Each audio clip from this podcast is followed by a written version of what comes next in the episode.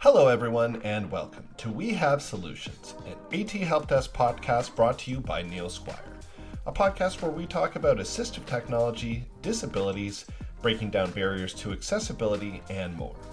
On today's episode, we are joined by occupational therapist Alain Désir. Alain brings with him years of experience in the field, and I thoroughly enjoyed sitting down with him and learning more about what he does. Tune in as we explore all things OT, including case studies, tips for good ergonomics, success stories, and more. Without further ado, here's Alain.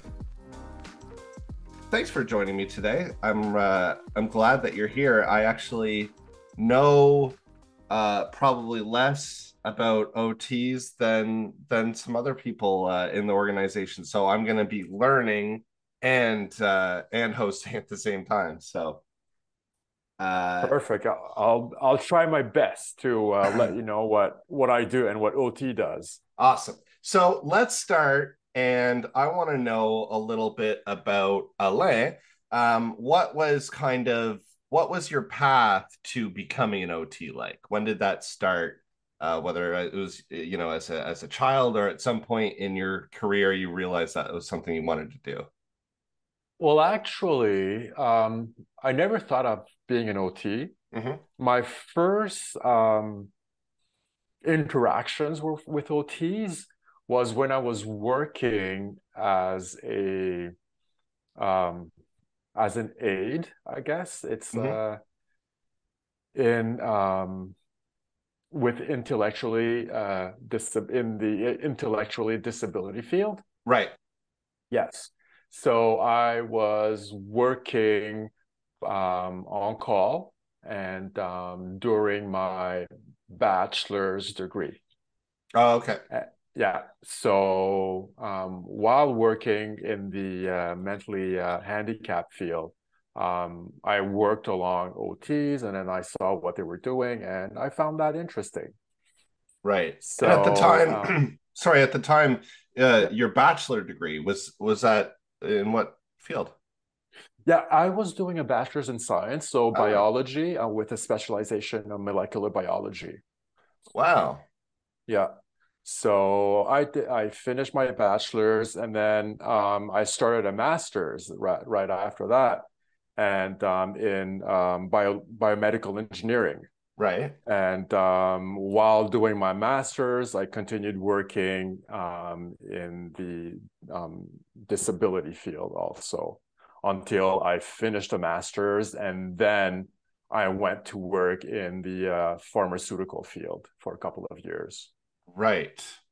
I don't think I knew that. I don't think I knew you worked in the pharmaceutical field for a couple of years. How was that? What was that like? It, it was very interesting. Very mm. interesting. The first, my first um, foray in pharmaceuticals, I was um, in cl- doing clinical trials. Oh, okay. So, uh, yeah, I started by working um, as a, a, manager in um, the telemedicine department. Okay. So basically, we were doing um, um, clinical clinical research. Yeah, and we were gathering um, um, car- cardiac information on the drug trials that the different um, companies were were doing. So I did that for a couple of years, and then I um, went into another branch of pharmaceuticals where in manufacturing. So basically, I was making the drug. So I was working in um, writing and updating the um, the formulas, the manufacturing oh. formulas for um, producing the different drugs. Okay, I always thought that part of it was fascinating the the actual mixing of the formula and and that part of it to turn it into you know the co- chemical compounds and the medicine you need to turn that into a hard pill that you take. I find that fascinating. It was interesting to see. It was mm. really really interesting to see um, the process from um, what you had in the manufacturing formula right and then you had to test the products for example when there were new products that the the company was um, making yeah. So you had to validate that the um, process and that the drug pro- um, products were um, were up to par, so that Health Canada or um, would um, certify them as Right. being okay. So you had the um, validation of the drug itself, of the manufacturing itself, of the drug in the um, um, packaging. Right. So even the packaging um, has to be validated to make sure that it's written properly. There are no mistakes. It ri- it's written in English and French, and so on and so on. right. So I was part of um, um, of that process. I would uh I would think that the stakes would be pretty high in uh in that kind of work. It is, it is, and that's why in um, pharmaceuticals it's very um, strict. So you have um, very strict guidelines so that the drugs that are produced, well, um, are safe. So um, the safety regulations are very high. Right. So um, when you, for example, when you're doing the manufacturing, um, me, I was working in the um, sterile uh, manufacturing, so Okay. um, injectable drugs. So um, when entering the manufacturing area, it's a um, um, sterile. It's Right. a sterile environment where you have to suit up. So there's a whole process of gowning Yeah. and entering the uh, the the you know the um, manufacturing environment. Ah. Yeah, so it's very stringent, very strict. Right. Yeah, I mean, as as you would imagine, as you would as you would want, you you want the uh, pills you're taking to be exactly what you think, I suppose, right? hmm hmm So then, yeah, so okay, so you were doing that for a while.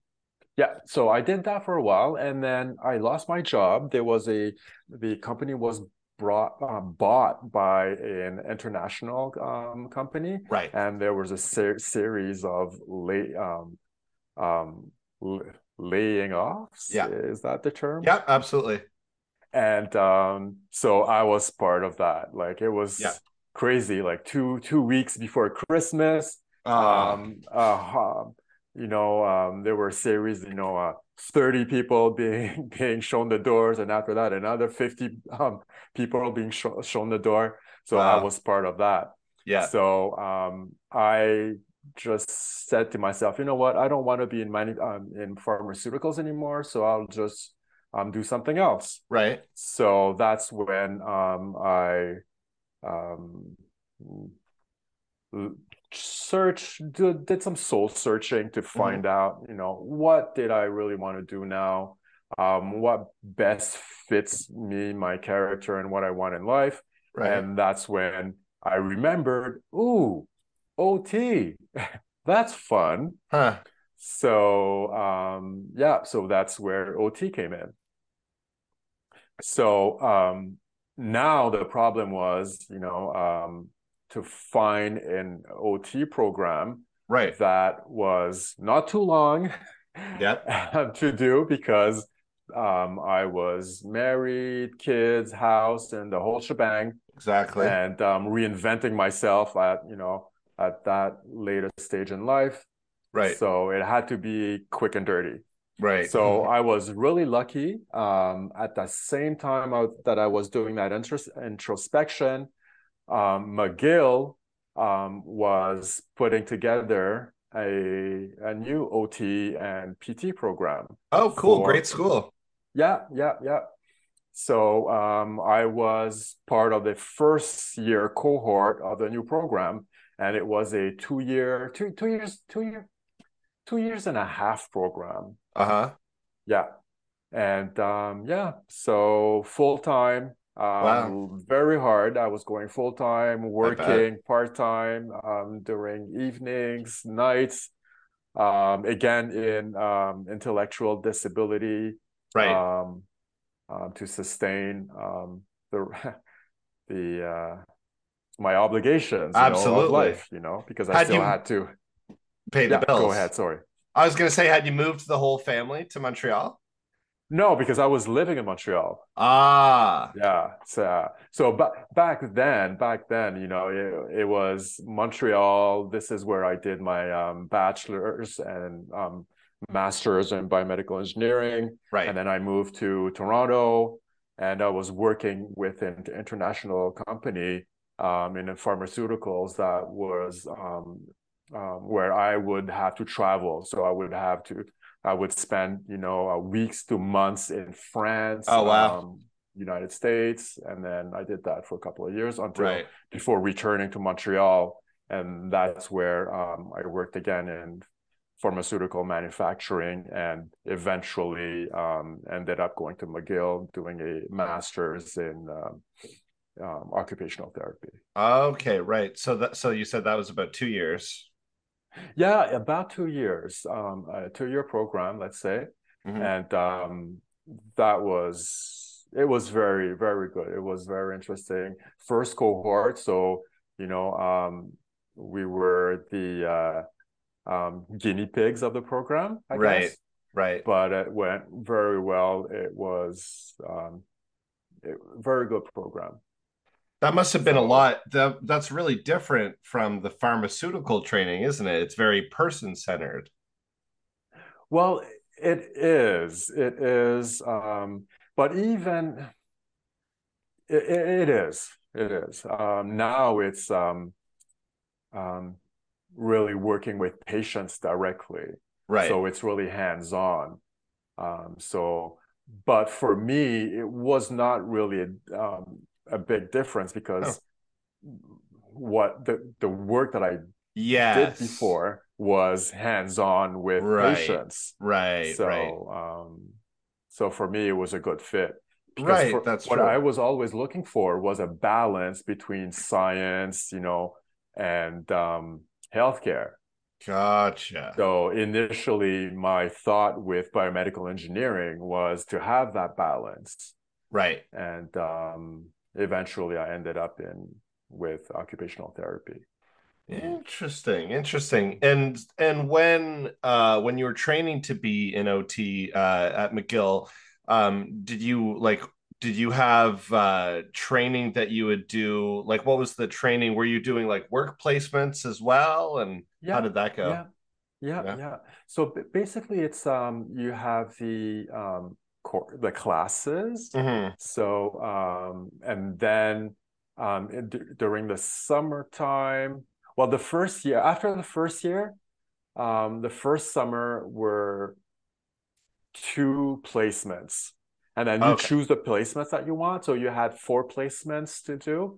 Right. So um, in different fields, for example, mental health, um, pediatrics, um, and um, re- rehabilitation.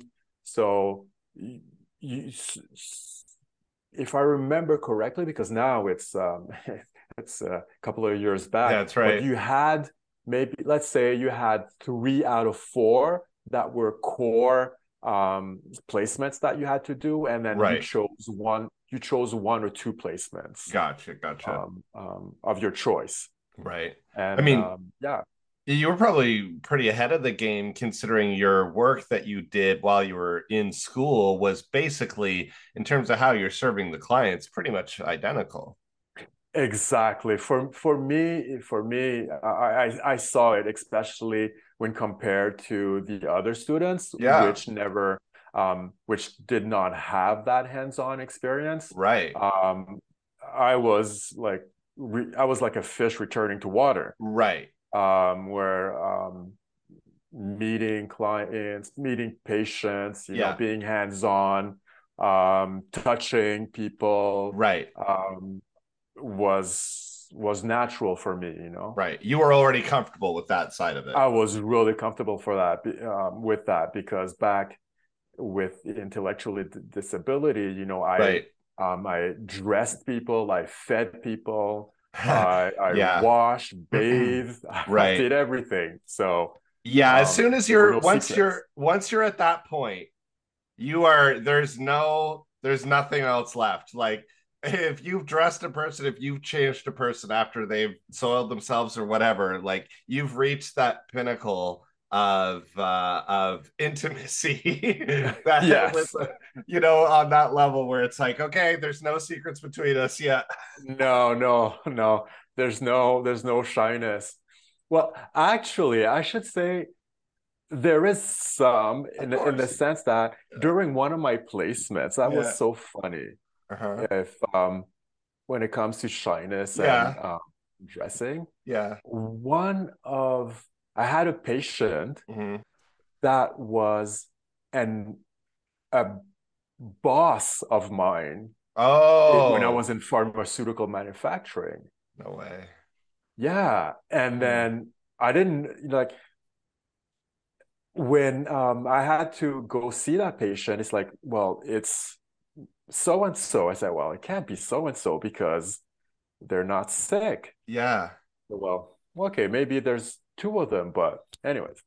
So when I ended up going in in the room and seeing Yeah. the the patient in the bed, it's like, oh my God, it is so and so. What are you doing here? It's like, Right. okay, well, she explained to me what what, what has gone, um, what, what what has happened in her Yeah. life. You know, she got she was ill, yeah and um, I was there in her room, and we had to undress her and to Ah, um, you know, do what we were there to do. right but you And already knew her so it's so different It was so different, exactly.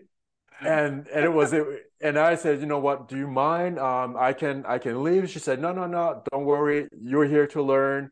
Um, this is your your job now, so do what you have to do. Yeah. Say, okay, let's do it. Yeah.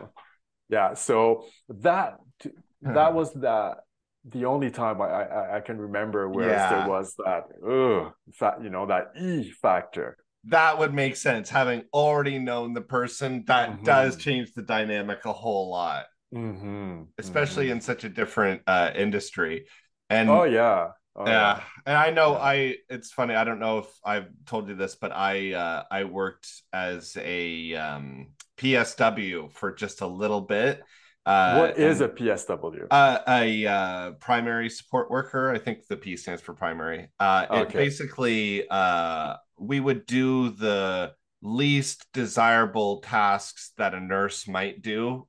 All the Okay. unskilled, undesirable tasks that uh that uh that actually that that comes off as a bit insulting. Um, that's not true at all. Like there is a lot of skill and compassion involved um Mhm. but it was it was the the jobs that didn't require as much as much skill to do like you didn't deal with any of the medications anything like that but Mhm. uh anyways i i rem, you know remember what it was like to have to change people and deal with that and it was really really tough for me i i could tell that i wasn't meant for that type of work even though i was Mhm. really compassionate and people really liked me i the that side of things was really hard. And uh and, then it's just so happened that one day uh one of the male uh individuals there had stolen a woman's uh one of the female residents cardigan and he was Mhm. wearing it on the floor and i tried to to stop him and get the card- cardigan back. And uh this guy punched me right in the face. Oh, and uh and i was like it you know it didn't hurt a whole lot but it was a it was a wake up call and uh and i quit the next i quit that day Mhm. and then and then the that same day a colleague from neil squire messaged me about a job opening okay. it couldn't have happened more perfectly but i totally feel you the compassion and and that like that's that's a really special skill to have to be able to to do that and and sharing that with someone i think Yeah, yeah.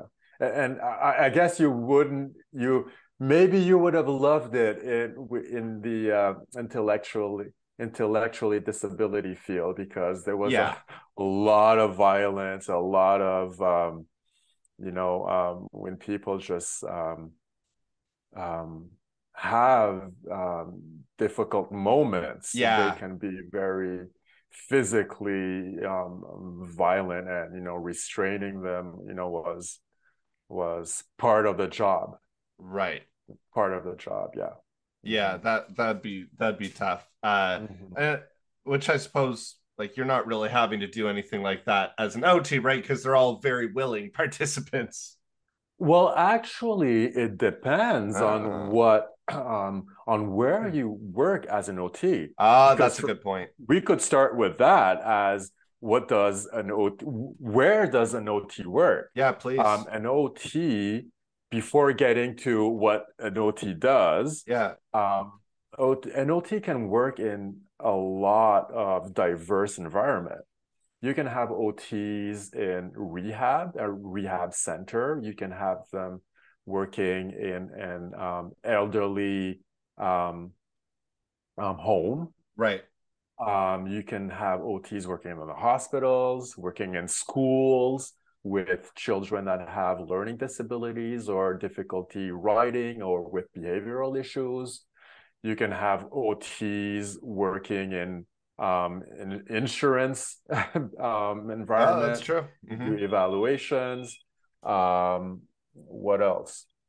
You can have OTs working in um, um, um, rehab, um, for Right. example, oh, or after surgeries, Right. um, rehab after um, um, like hand um, hand surgeries, for example, or stroke, or um, hip um, or um, knee replacements. Right.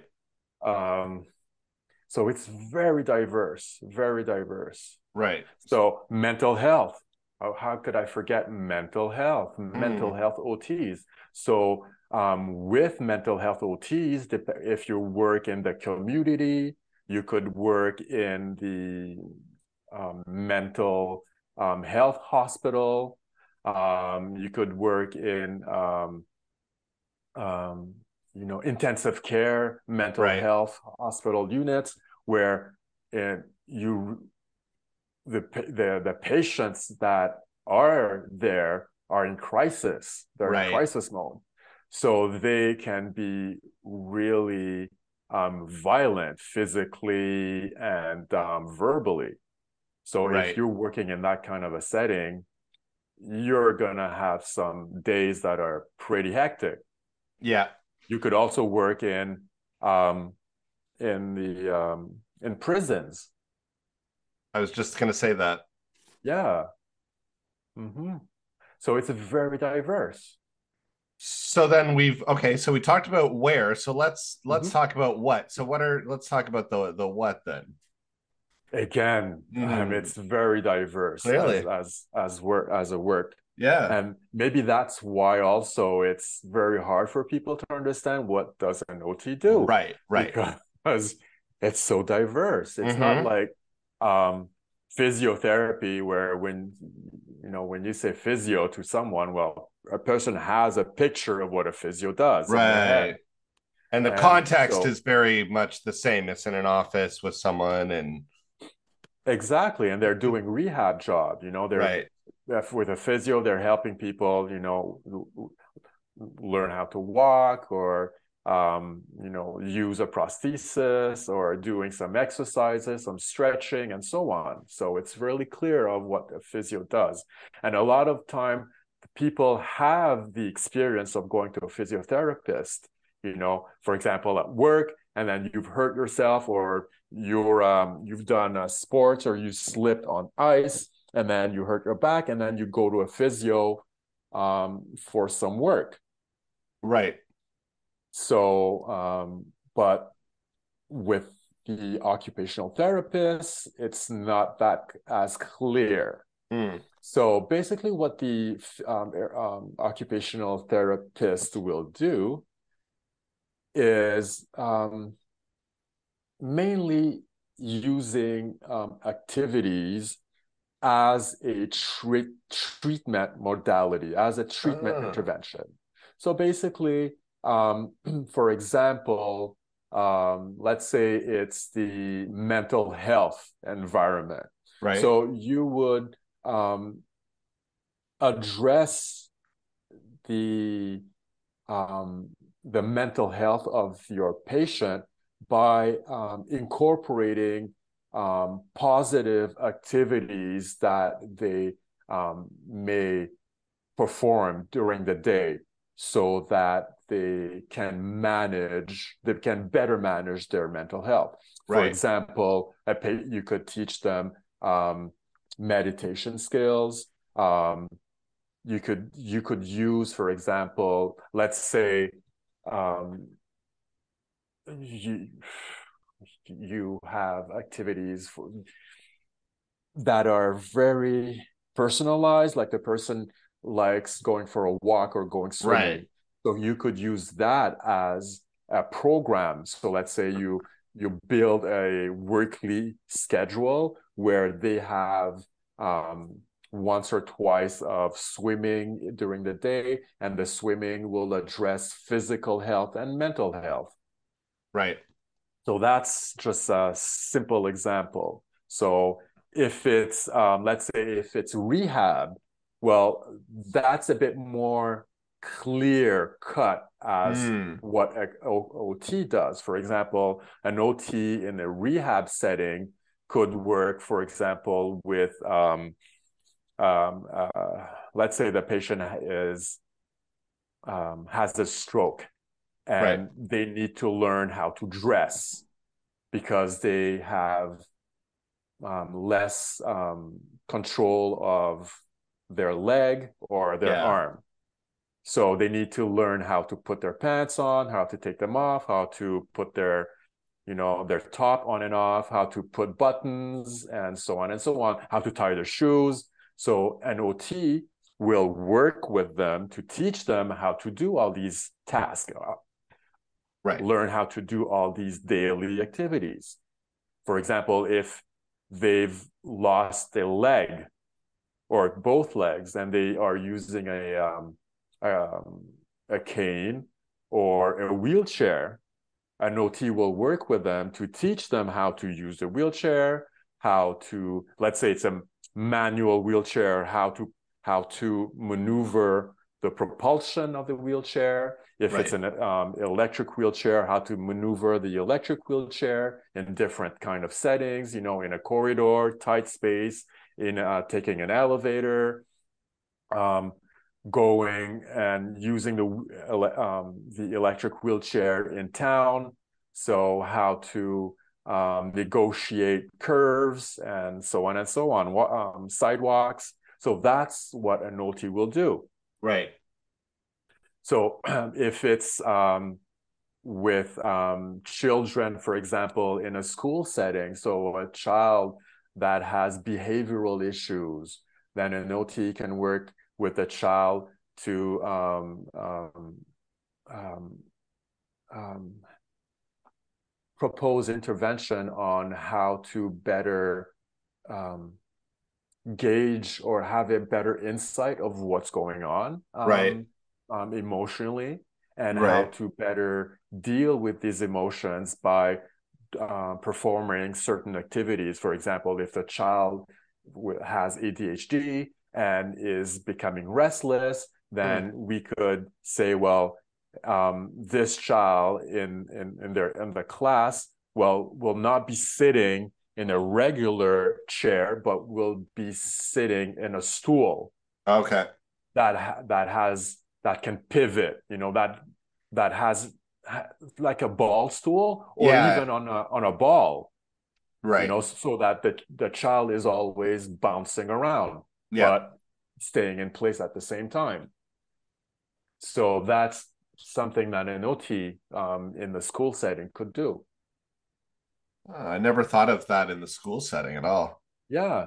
If, for example, if it's a child that needs to, that has difficulty with um, dexterity, so the child um, um, has difficulty holding um, a pen and pencil or Right. cra- um, or uh, scissors, then an OT will work with the child um, to um, get better postural control. So um, that the trunk is controlled better so that they um, stand and sit um, with a um, more controlled manner. Right. Um, they would do ex- different exercises like in the gym, like in a jungle gym, so that the child learns to con- control their control their muscles um, and to control their body in space. Right. So like balance and um, and so on, so that in the and when it comes to the um, writing, then you work on the dex- hand dexterity, hand control, how to um, hold a pen and pencil that better fits the ability of the child because maybe they have a muscle weakness that um, does not allow them to grasp properly.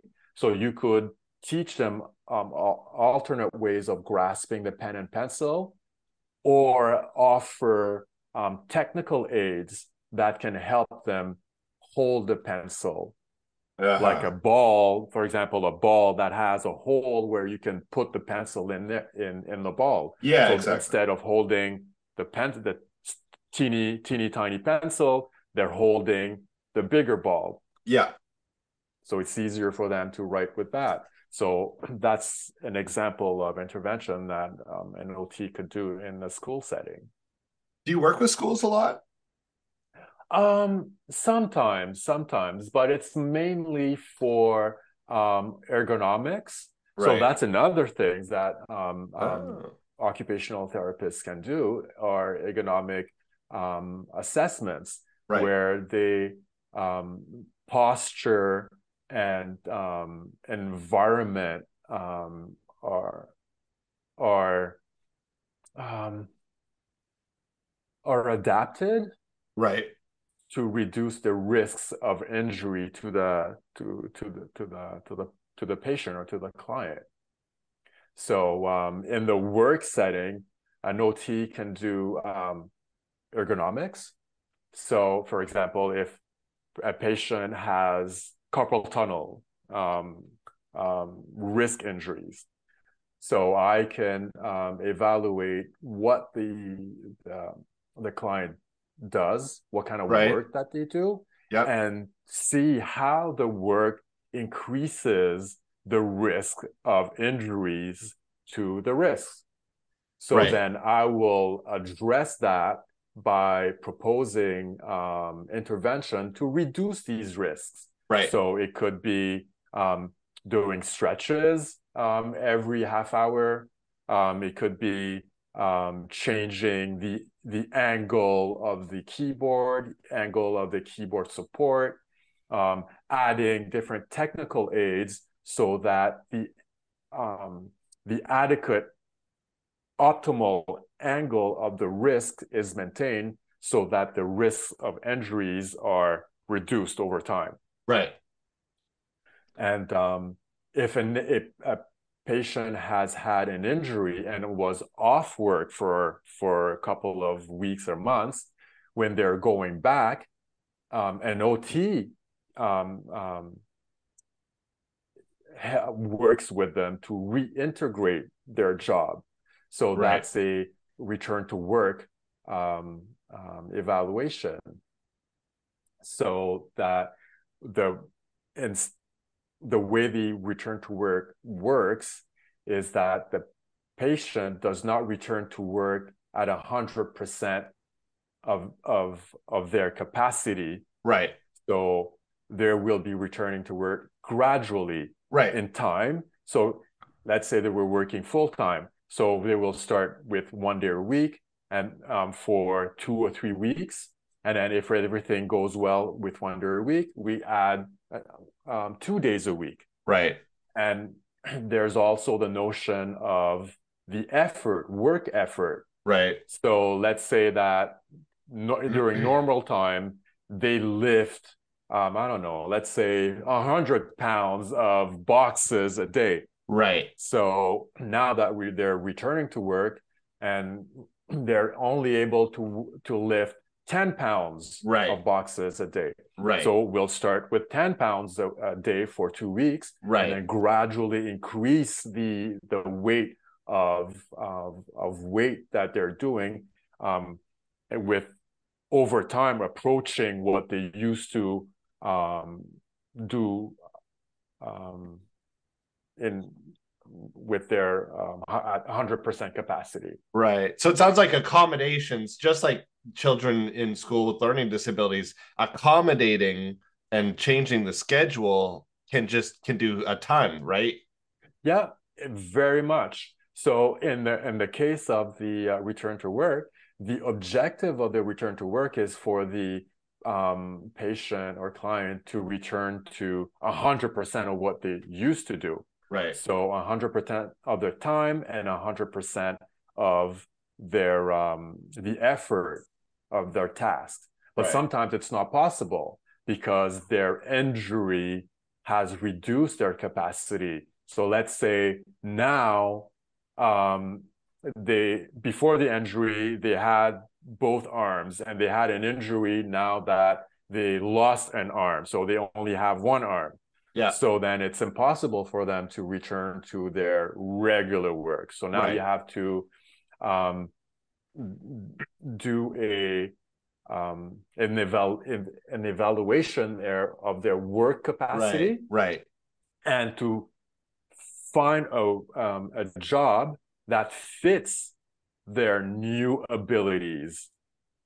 And that's another thing that occupational therapists do, which mm. is um, ah. job job analysis, right?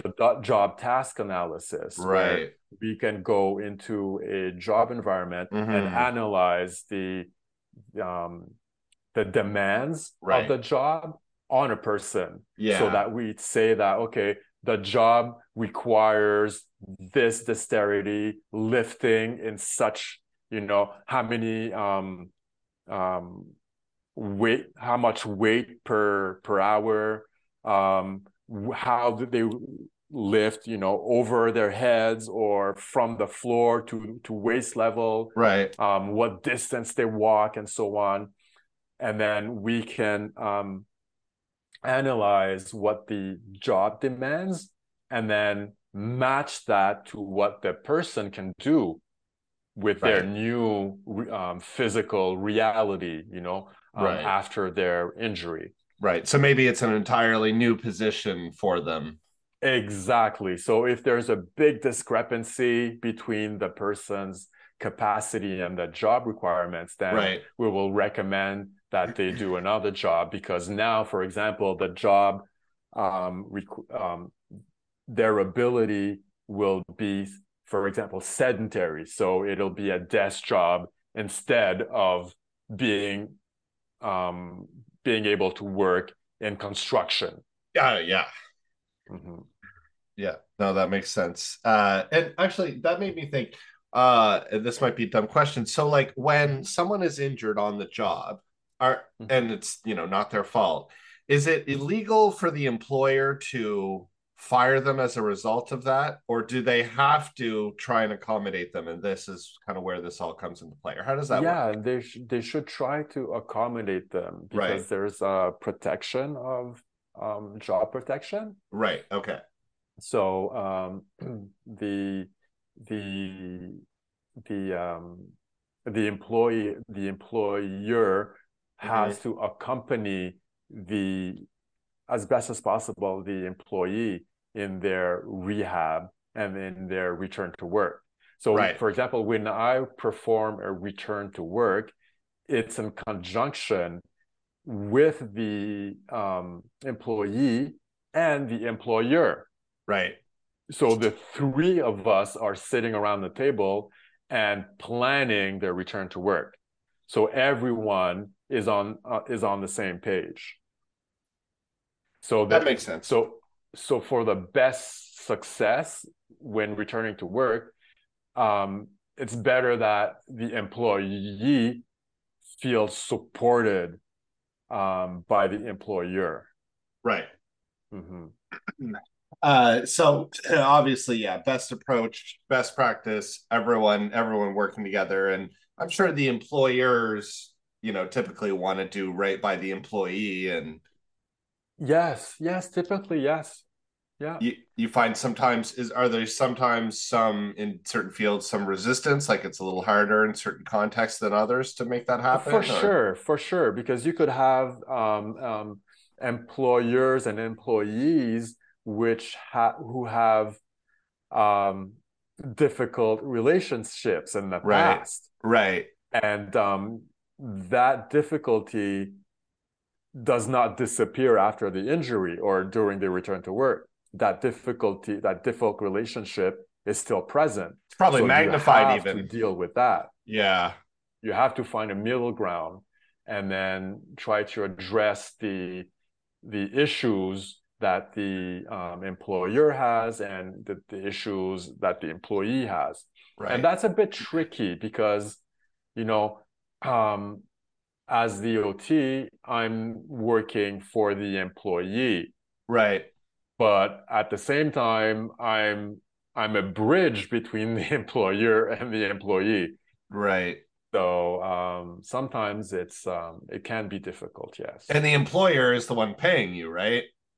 well, in a it- sense. it's well, um, not really because it depends. For example, if the if the person is um, on um, like WorkSafe Oh, okay. um, disability, then the the payment scheme um, varies. So Oh, okay. it depends. So if if the let's say if it's a return to work and they're on um, WorkSafe um, disability, then yeah, WorkSafe will be um, um, is the third is the payer.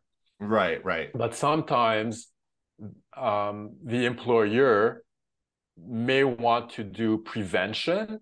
Uh, So, for example, um, if they have um, a lot of injuries in a certain department, yeah. then they could ask me to come and and do the a job analysis, a task analysis, and to see how the the employees are do are doing the jobs and how um, I could intervene or do suggest modifications of the tasks so that the risk of injuries are lessened. Right.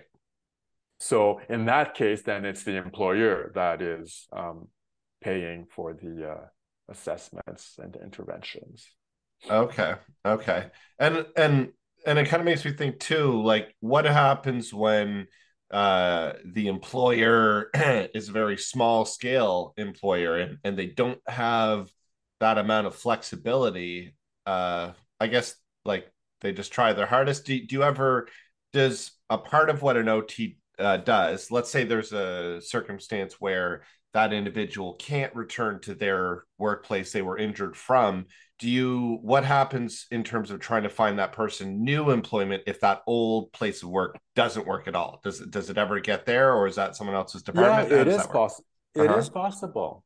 Mhm. It is possible. So my job as EOT will say, um, the patient, the the job requires the, the this and that abilities. right These are the tasks and the f the um the effort that the job requires. right And now the the uh, patient is not able to um, to reach that level of effort. Okay. yeah So um, I will say then it is, um, um, and the the patient should be um, assigned another job. right So let's say in your example there is no other job. right So now the patient will have to find another job and it will have to be directed to services that perform that task. okay So mhm. some OTs do do that where they will perform the um, um, the job analysis um, match.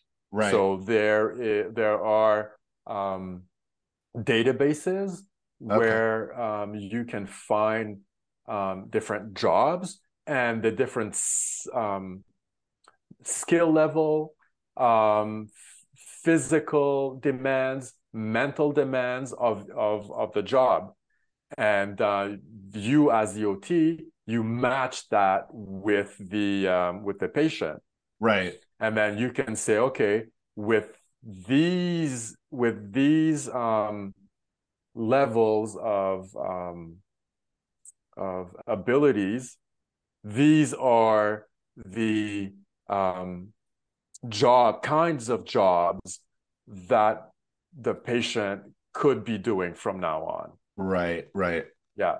That so you sense. could, um, yeah. So I could, a- an OT could give the patient that, and then um, link or liaise with other agencies now that do the um, the job search. You know, using those criterias, you know, that the OT has provided. Right. And I mean, we have job placement people at Neil Squire. So I imagine, like, I, and it might work differently depending on the employer, but I imagine we'd be able to match someone with a job through, through that avenue as well, right? Exactly. That they would be using let's the OT report that Right. says now that the patient has these abilities Right. and they have these um, qualifications and um, they would like to work in you know um, these different areas. Right. So we would propose a couple of areas, and then the job search people now could would be able to start the job search and support the person Right. in in in that aspect. Right. And they'd have all the information medically. Um, that leads me to wonder too, how often are you doing ergonomic assessments versus, you know, people that are injured? Because I feel like not enough attention, I'm sure you'd agree vehemently with me, not enough attention is paid to good ergonomics in an office environment. Yes, a hundred percent. I agree with you. And um, a, a good example was with uh, with COVID. Yeah. When COVID hit, Right. um, everyone was kicked out of the office and forced to work from home. Right. But almost no one had the proper equipment. Correct.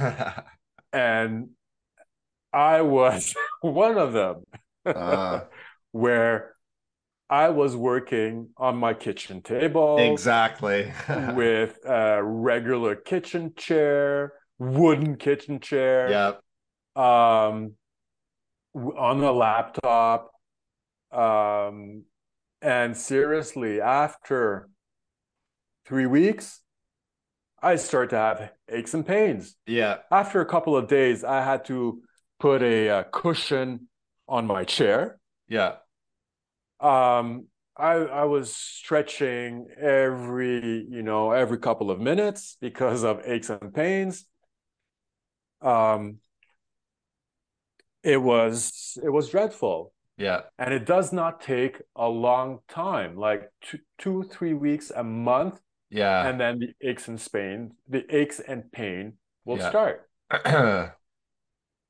so that was for me a, a personal experience you know a personal experience of from one day to the next of a change of work environment and how that work environment if it's not properly ergonomically um, designed will Right. impact right. the body And obviously, you know, there's it's hard to describe it uh auditorily. There's a big visual component, but I mean, namely, I would guess that the issue with the kitchen table, which is that, which is what probably almost everyone was doing, is that you don't want your hands to be like upraised that high. Do you like that position is really natural? that is you're exactly right.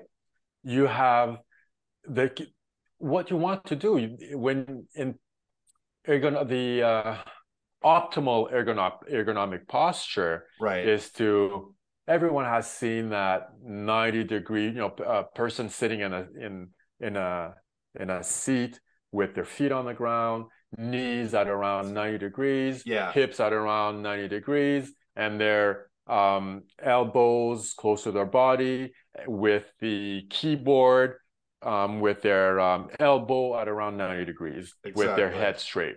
So right. basically, that would be the you know optimal you know um, ergonomic position when sitting for um, working or on a computer. Right. But with the kitchen table, it's going to be too high, so your arms will be raised. So mm-hmm. that means your elbows are um, wider um, uh, besides yeah. your body. Your shoulders are raised um, towards your um, your ears. Um, you're hunched over the table.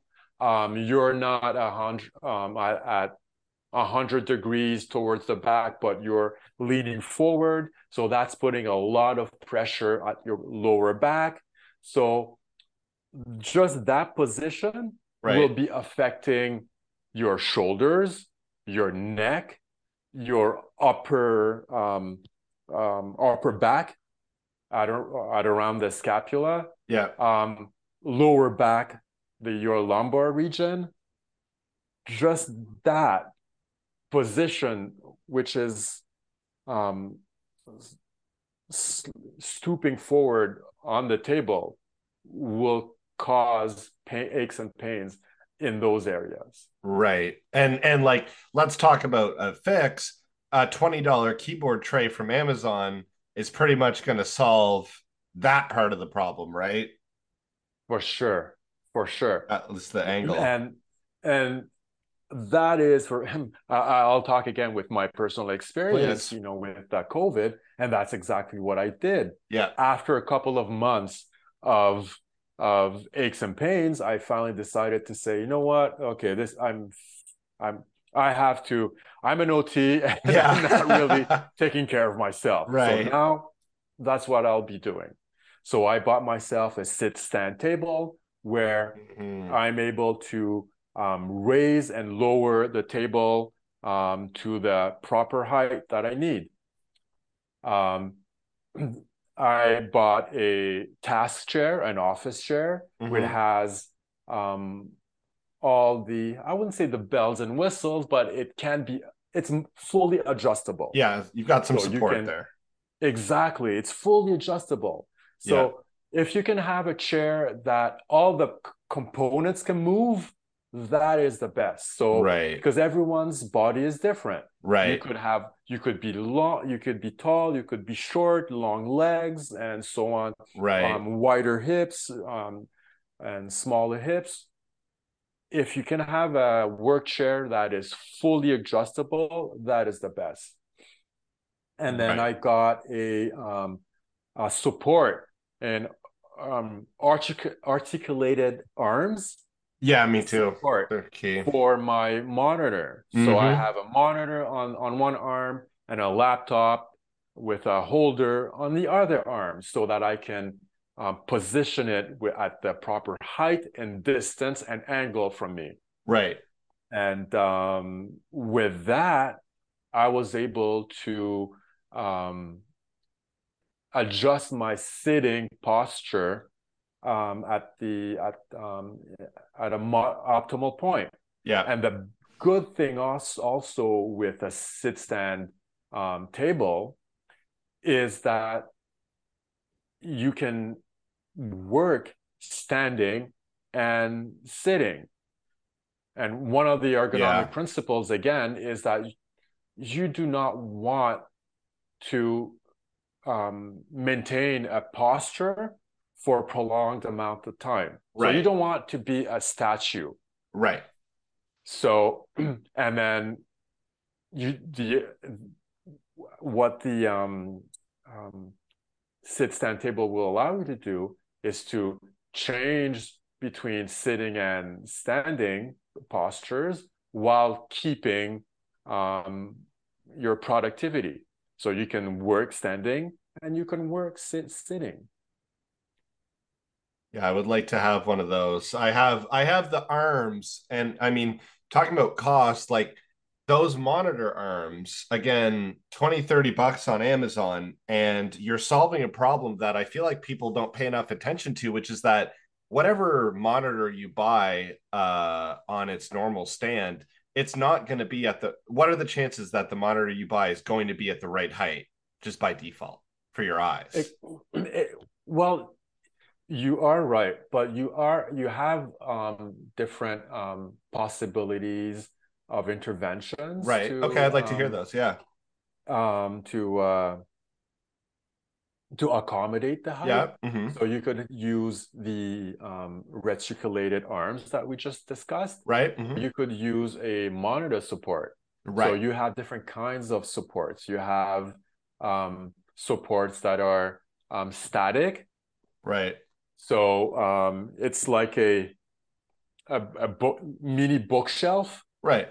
that you put your uh, your monitor on top of that. Ah, And so that's a no tech option. Yeah, that's the low tech. Yeah. But initially, for example, again, um, during COVID, um, after a couple of weeks, what I did uh, before buying um, everything that I just mentioned, Yeah. I just use what I had around the house. Right. So I, I use um, um, cardboard, um, carton boxes um, to raise the monitors. Hmm. I use books to raise the monitors. Um, I used a um, towel, a rolled up towel, um, to make a makeshift um, palm rest. Gotcha. Um, I used a uh, cushion or gel pillow for the modifying the height of of the seat. Right. So there are do-it-yourself options. Ah, mhm. But um, if if you want to buy equipment, then there are different options um, already um, pre-made. So you have that shelf um, uh, monitor support. You have monitor supports also, which um, which come with like legs that are like blocks, like Lego blocks. Yeah. So you add blocks to to to raise it, or removes the blocks to to lower it.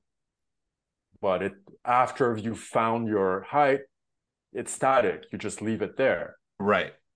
Yeah.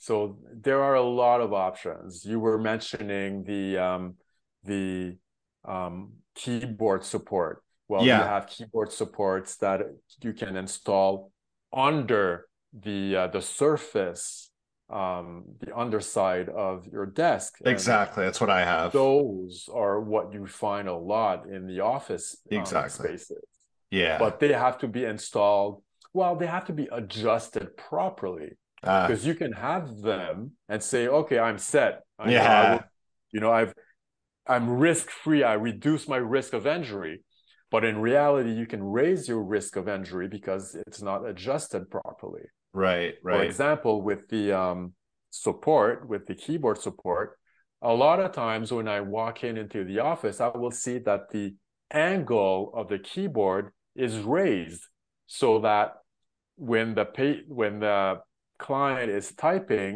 Right. they're typing like with the um, risks like if they were doing a high five Uh huh. And so not a Okay. natural position. Yeah. and that's not well it what what it does is by having your your risk raised like that and then you're typing day in and day out for months and years right. what it does is the tendons and nerves that are at in the wrists are being compressed mm-hmm. and it's that friction that creates the over the years the carpal tunnel Right. so what you do not want is to have the angle um, of the support in that way so that your wrists are like in a high five position. You want the angle of the support to be pointing down um, towards your your um, your feet, your toes. Right. So it's like when you see the uh, the keyboard, it's like it's upside down basically. Instead of pointing upwards, it's pointing downwards to the ground. Right.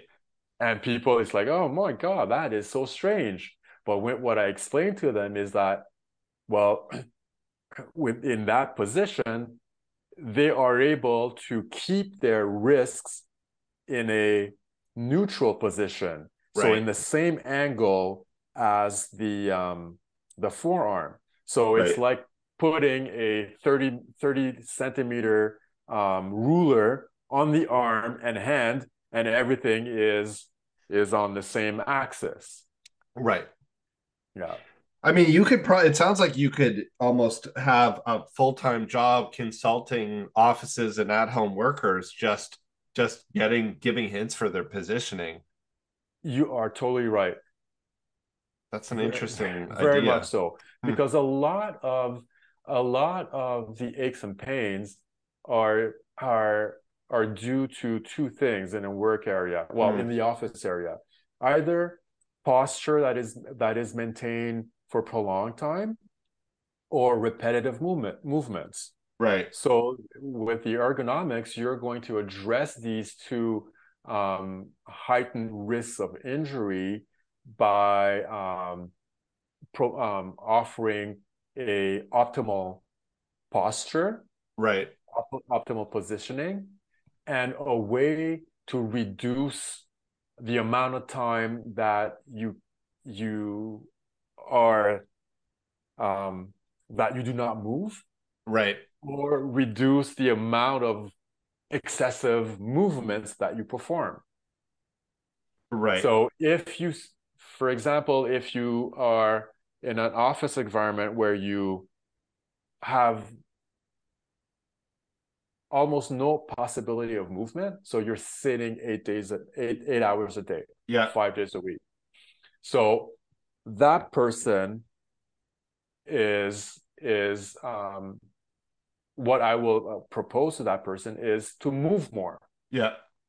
So one example is the sit stand desk. So that I will tell them, okay, you will change your regular desk with sit stand desk so that every half hour, every hour, you work standing and then you switch um, from working standing and working sitting. Right. I will um, introduce exercises during the day. So I offer them to use a timer because you know when you work, you lose track of time. So suddenly you're sitting after True. you're sitting at your desk for three hours and Yeah. you don't notice it. Right. Only when you, your back starts um, aching that you say, "Oh my God, it's been three or four hours." So one suggestion is to use an alarm. So Yeah. use your alarm to um, ri- to ring every hour, every 45 minutes, and then you you stand up, you do a couple of stretches for one or two minutes, and then you sit down again and you continue working, and you do that every 45 minutes to an hour. Right. So simple things like that, because our bodies are not made to be static like a statue Right. and they're not made to be working in uh like robots in um factory environment Exactly. It's funny. It's like number one way to hurt yourself, move too much. Number two, move too little. exactly so it's like goldilocks you have Yeah. to find the middle ground Yeah, exactly. and I think as a society, as humans right now in 2023, we're leaning towards the sedentary uh a little too much, right? So it's for yeah. For sure for sure. And a lot of times you know um i have to remind my my clients to to be more active Yeah. um, to take to take their breaks because people okay they'll take their breaks sitting down at, at their guilty. work at their computer. They don't move. I will tell them oh i see you you have your water your water bottle with you and you're always taking a sip. Well don't keep it on your desk keep it on that table that's at you know um, five meters from you Right. so that you get up go get your sip and come back right. so like every time you want to get a sip, you have to get up and walk a bit and come back. So just those little things will make a difference. Yeah. Take the don't take the elevators, Right. take the stairs. Go for a walk at lunchtime. Right. Simple things like that. Be active after work. Yeah. It's true. If everyone, and of course, you know, I'm as guilty as other people, if everyone did that stuff, there probably these issues wouldn't be as compounded, right? But we're sedentary at work and at home. That's when we're really running into trouble, I think. You're totally right. Um, so man, that's a lot of that's a lot of good stuff. And I like that I like that you outlined uh a lot of ways that accommodations can be made without like there's obviously the sit stand desks, but you know, you mentioned the towel, you mentioned the blocks on the monitor.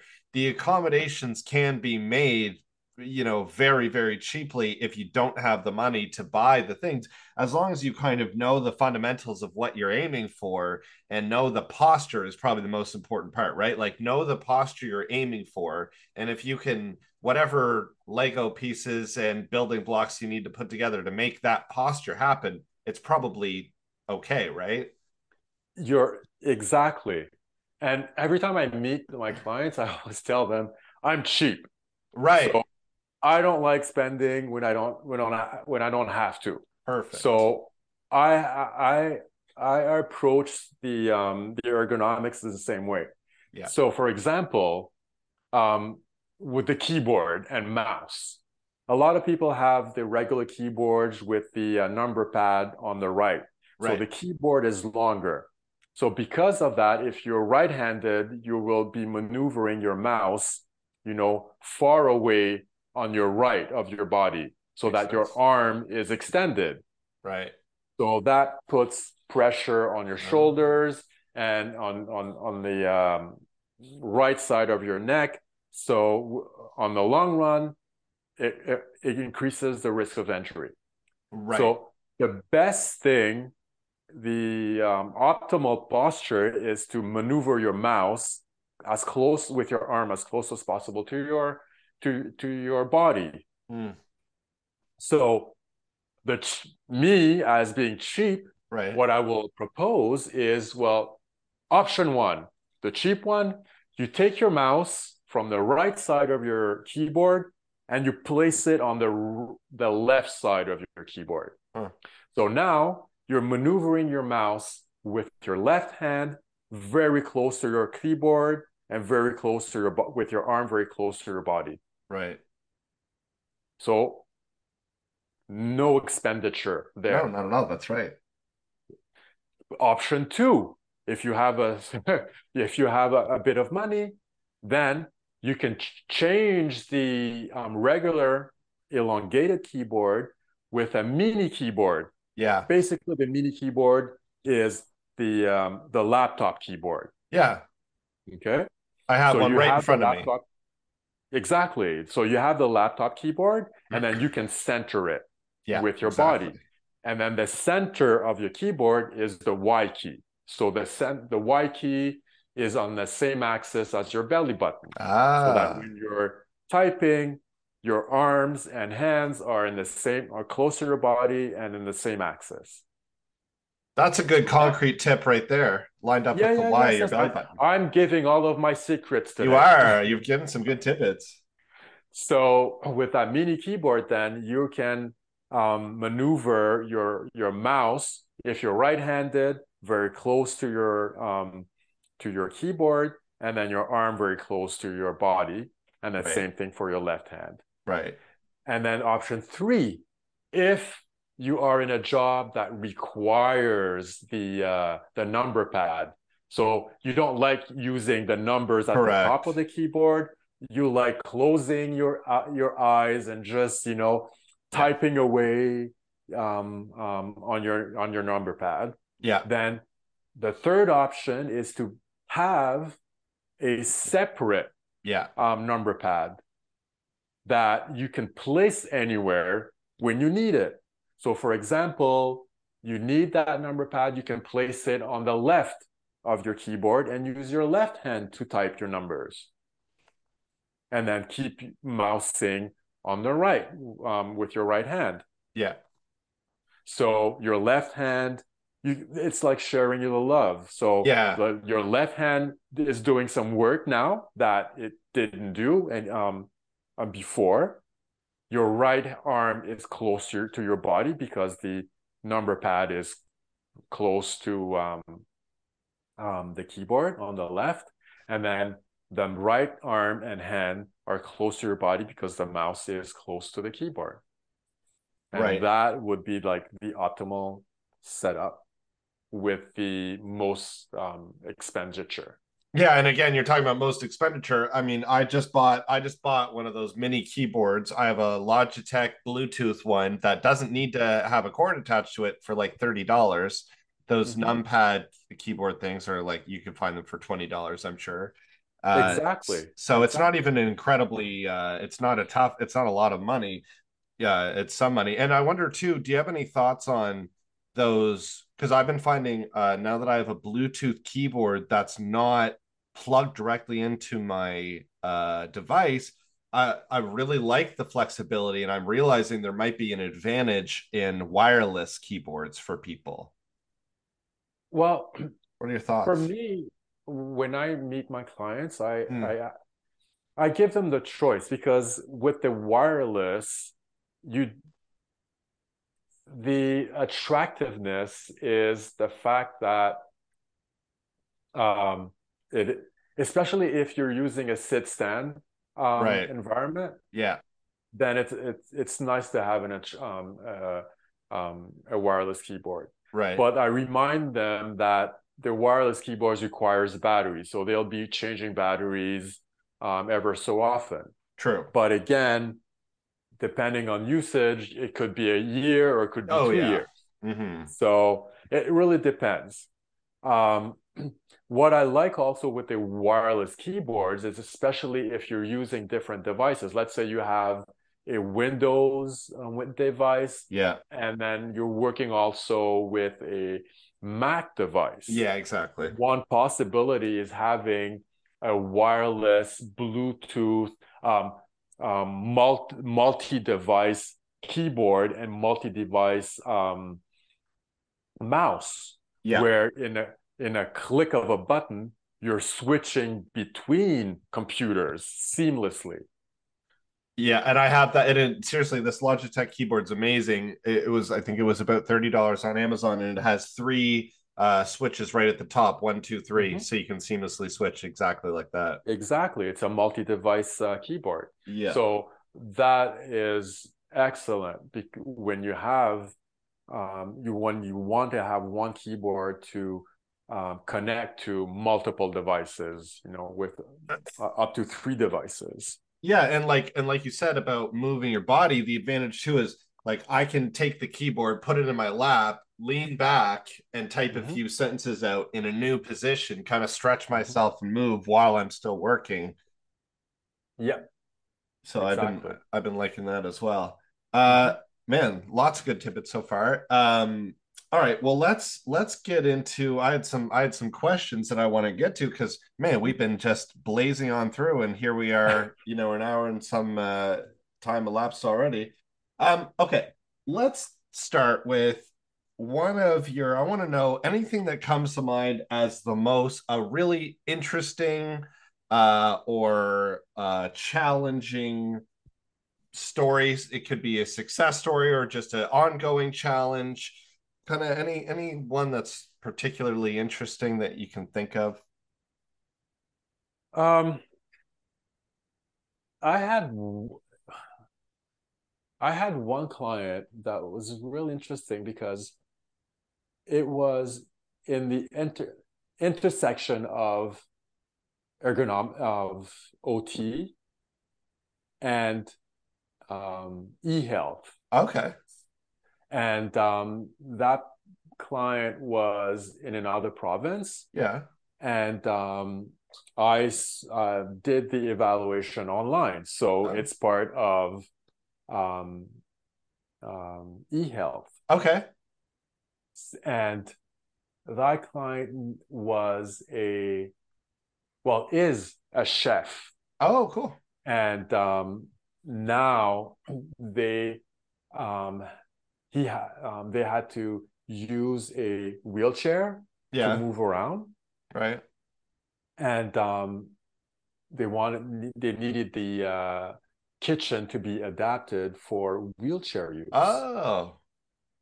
And um, so um, one of the items that was needed well a couple of items that were needed were for example were like the um, the measuring cups uh, for measuring liquids. Right.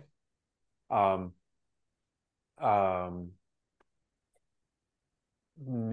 they need also something to allow them to move big pots and pans let's say a pot pot of spaghetti sauce. Right. When it's full it's heavy and you're in a wheelchair and it's piping hot. Yeah how are you going to move it you know from the stove to the um to the uh the countertop? Right because you can't just put it in your lap. It's it's boiling hot. No it's not a good idea if you do that. No. So we we you know we had to find a solution to do that. Right. Um they had difficulty also with their hand for cutting. So yeah. um um holding the knife and holding the uh, the vegetables or the different items to cut. So the evaluation as i say, was done virtually. Okay. And um i had to work with a um, colleague that is with a uh, Neil Squire colleague that's part of the Makers Making Change yep. um, group, and they were they are based in British Columbia. Ah, so I had to work virtually with them. Wow. For for the design yeah. of of one of the items um, for my client. And oh, you guys really designed a whole new item, a whole new. Yeah, yeah. We what you design? designed a whole new item that would um, be an answer to um, my client's challenges. So that item was for the pots and pans. Yeah. So um, what we had designed was to use the uh, the cutting the regular cutting board right. that you can find that you use at home, right, and to modify the cutting board by adding um, wheels under it, so that it can it can be placed on a countertop and wheeled around. Ah. So we we um, we played around with um, different um, kind of um, cutting boards. Um, initially it was a cutting board that looked like a, um, a ping pong racket. Okay. Um, so that the the wheels were three. So you have two wheels on the front and then one wheel near the handle of the racket, you know? Right. But that's unstable because it's on three wheels, mm-hmm. on three legs. So then we move to, well, maybe not that because, you know, having a pot of boiling water on three legs, it's the, it can fall easily, and right. you don't want that. Right. So we switched the uh, the design to a rectangular um, cutting board so that we could add four wheels on it. So you had um, two wheels that um, did not had did not turn on 360 degrees. Right. And then two wheels on, on the other side that turn 360 degrees. It's like the uh, the uh, carts in the uh, shopping malls. Exactly. Okay. So that it's easier to push ar- to push around when you have a um, a, a full pot on, on it. Right. So the the team in um, British Columbia um, when the design was finalized, um, made the construction. So they made the uh, the tool. Yeah. Um, I verified that um, it was actually what what I wanted. It yeah. They tested they tested it to see if it worked, and then they sent it to me. Then um, sent it to the, the the client, and the client tried it, and it was what they wanted. It really oh no way! Their their uh, their issues. Oh, so wow. That was really interesting because it was a collaborative work. Yeah. Where the evaluation was done virtually. Right. The design was done virtually. Right. And um, yeah, it's uh, it was very it was it was interesting and very successful. That'd be incredibly cool to be a part of that for for a few reasons. I mean, first of all, like to to be a part of manufacturing a new assistive device, that's amazing. And I mean, mm-hmm. for people that don't know, uh, or I don't know for sure, but when uh, um, these products are created they're then they're open source. So they're available typically to be downloaded uh, and then printed from a 3d printer for, for anyone. So when we're talking about creating these new accommodations that's then going into the atmosphere and that's that's in the zeitgeist now. Like that's that's out there well that's one of the good things about um makers yeah. making change at neil squire. Here now i'm doing a plug-in. exactly. I'm plugging in there uh, making makers making change is that um, the, the like you said the designs that they do yeah. um, are available and are open source especially the um the uh, 3d projects that they exactly. Make. yeah. And i mean how many ot services also include the potential fabrication of a brand new accommodation tool that's really impressive that we're able to do that it, it is, and especially with 3D printing now. Yeah. Now, I'm now I'm I just remembered another client that I yeah, had. I'd love to hear about it. It was a collaborative um, work with an OT at the hospital. Okay. Which had a patient which needed to which needed to have a technical aid for writing. Right. So the ball the ball uh, that held a pencil that I mentioned at the uh, beginning of our talk. Yeah. And um, it was during COVID, so I, I couldn't meet that that that client at the right. hospital. Right. So, um, the the uh, the OT at the hospital had to guesstimate the size of the the hand of the of the patient which right. had a little little hand. Uh-huh. And um, I, with a um, 3D 3D printing uh, program, right. modified the um, the the the object, the 3D object, right, to make um, multiple printouts of uh, the object at different sizes. Okay. So and then handed those um, printouts to the uh, to the OT, right? So that she would try them with the client to see which one better fit her hand. Right. So that is something again that was unthinkable exactly uh, before 3D printing. Yeah. So that that intervention was done again virtually without me ever meeting the patient. Right and um, with me being able to um, modify the uh, 3D printing file and to make different uh, different sizes of the object. Right. But, so that one better fits the the patient. I, I just I can't I can't talk enough and be blown away enough by the idea that we can be, or we, I mean, you and OT can be directly in control of the manufacturing process. Uh, that's that's mind blowing. Now, obviously, when we're talking about the devices that we're you know consulting on in manufacturing there's a certain level of technology where you know you're you're going to need to you know that bigger companies you know is going to be who you're going to want. But for these uh, rather lower tech accommodations uh, it's so perfect and so suited to to the field. And you know that in combination with the technology that's available it uh, makes me think you know there's this very much uh, room for this very niche ot that kind of works specifically with 3d printing and manufacturing specific devices for people exactly exactly and in with and I think the sky's the limit because oh, it is.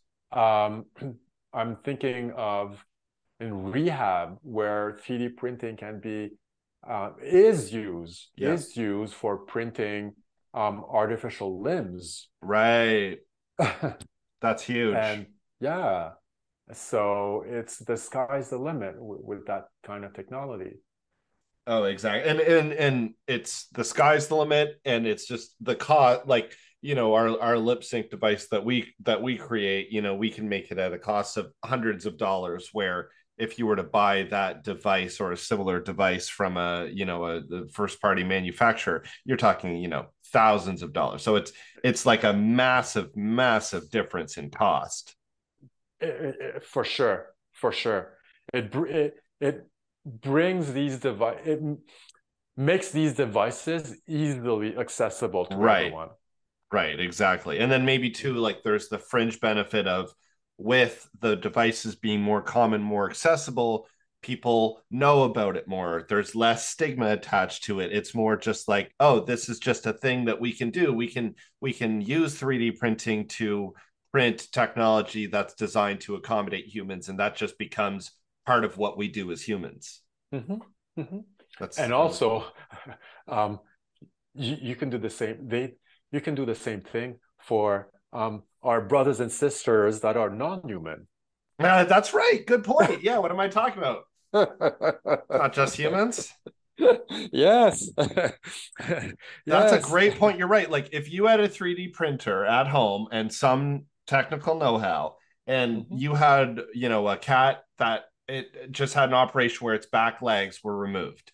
Mm-hmm. So I, you know, obviously there's little kitty cat wheelchairs you can buy. Again, mm-hmm. I'm guessing thousands and thousands of dollars. If you had mm-hmm. a 3D printer, a little technical know-how, you could mm-hmm. mock up and print a design. There's probably one already open source online, and yes. you can modify it, measure mm-hmm. your specific animal yourself, create mm-hmm. it, and, and like, and then it's just the cost of the materials and your time. I mean, you exactly. can't beat that. Exactly. Mm-hmm. That's that's really exciting. Well, uh, I'm now I'm really excited about all the 3D printing applications, and I had I have more, but uh, honestly, I think I think we're good for today. And uh, maybe some of the things that I was going to ask you, we'll we'll do in a return episode. no problem. yeah, exactly. Because, uh, like you said, I, I really like the picture you painted for the accommodations. You gave some great suggestions for things that can be low tech, inexpensive, mm-hmm. and you know higher tech accommodations that cost a lot of money. But you know, other than like not talking about the desks and the chairs, which are inevitably going to be uh, expensive, and probably when it comes to chairs, uh, and please correct me if I'm wrong, you're going to want to spend a little bit of money on that, right? Like, is that the thing that you don't cheap out on, or how do you navigate that? when it comes to the chairs, it depends. Hmm. Like I said initially, what you what the best is to have a chair that is fully adjustable. Okay. Okay. Yeah. So I, I say to my clients, the the Mercedes Benz of chairs is fully adjustable. Right. So you even have chairs that have, for example, lumbar support, pneumatic lumbar support, where you have an air pump right. to raise or lower the um, the support on the lower back. Right. So the chairs, um, the um, the price of the chair varies a lot, and you are right. The Mercedes Benz will cost an arm and a leg. Right. But sometimes um, the um, the task chair, the work chair that you can find at a big box store, yeah, um, can be adequate. Right. And I say that with the caveat that if the chair is bought um, and the the size of the chair, the the, um the width of the chair is not that important, meaning that the the the person will not be using the armrests. Right. So let's say that the person removes the armrests. Then the size of the chair, the width of the chair is less important. Right, right. Okay? So the width of the chair is really, really important where if you use the armrests. So you don't want to you want to have the armrest as close to your body as possible. So let's say that your your hips are 20, 20 centimeters wide, then the chair, the seat should be 22 centimeters wide. Right. So one centimeter centimeter more on the left, one centimeter more on the on the right. Right. Okay. So that the arms are close to your body. Gotcha. Because um, what you want when you're sitting optimally, you want to maintain your arms cl- close to the sides of your body and right. not having your arms wide open like if you were going to take off like a bird. Right, right, right. Okay. So if you want to, if you do not want to have to buy a really expensive chair, but you find a chair that's comfortable for you and that has um, adjustable enough adjustable um, units, but is wider than your body. Right. If you're not you, if you decide to buy that chair, I would just recommend removing the armrest. Gotcha. So that you're not tempted at putting your arms on the armrests and have your arms elevated. Elevated, yeah, gotcha. Yeah. Makes sense. So but other than that, yeah, the chairs should are like shoes. You should fit them to your to your body. And so, I wonder, like, how often do people even do that? I, I'm thinking of myself, certainly, like the idea of, oh, let me measure my body and my chair to make sure that fits. Like, that i don't need you know what i mean that's uh, not immediately obvious to me but no no it's not immediately obvious as you say mm. because um, a chair is a chair right that's what we but think when you're, do- when you're doing ergonomics a chair uh-huh. is not a chair exactly exactly so make sure you fit and the points of articulation that's kind of your that's your uh, recommendation for shopping yeah for the, the the optimal is if it has to fit your body. Yeah. Right. And then when you go into that type of a chair where um, it ha- it's fully adjustable or customizable, right? Um, you better be ready to uh, to pay the high price. Right, right. That's and funny. and the high price means what? Between a thousand and fifteen hundred. Right, right. For for a chair. Yeah. Yeah. But if you're sitting in that, if that's going to be what's cradling your sweet bottom for eight hours a day, five days a week, maybe it's worth it, right? it is. It is. It's like sleeping in a bad bed. right? exactly. exactly. It's a it good represents analogy. it represents enough hours of your day that yeah, maybe deserves a little bit of attention. It does, and it makes a big difference. Oh yeah, and especially when when um when I recommend uh, to my clients for a new chair, I rec- I always tell them go buy the, go try the chair. Sit yes. Sit in the chair because you could have a nice looking chair, but you sit on it and then oh my god, that thing is hard because um, the the cushion is um, can vary. You have different density of foams. Right. So that that makes a difference. You have the um, the um, upholstering makes a difference. That's true. If it's, for example, if it's in the um, not it's a non-hospital environment, right? Then it could be a regular upholstering chair. Right. It's a fabric. Yes. But if it's in a um, hospital environment where they need to disinfect it, mm-hmm. um, maybe the chair is used by multiple people. It's they, too porous uh, if it's fabric. That won't work. Yeah. The hospitals do not allow fabric chairs anymore. They Makes want sense. to have a vinyl chair. Makes sense. So when you're sitting on a vinyl chair, it mm-hmm. makes a big difference. Now it's harder Oh yeah, it's not as comfortable. It's not as comfortable. So you have to try it. And then right. you can modify the density of the foam. You have the edge vary. So you have rounded edges, so you have angled edges, you know, behind the knee. Yeah. So that makes a difference. Yeah. Yeah. Okay. Well, that's cool. That's like very, very awesome specific advice. So people that people that are listening, you've given some very specific advice for buying a chair. So this is now the uh, chair buying guide podcast uh, 2023 as well. I'll, I'll market it as such.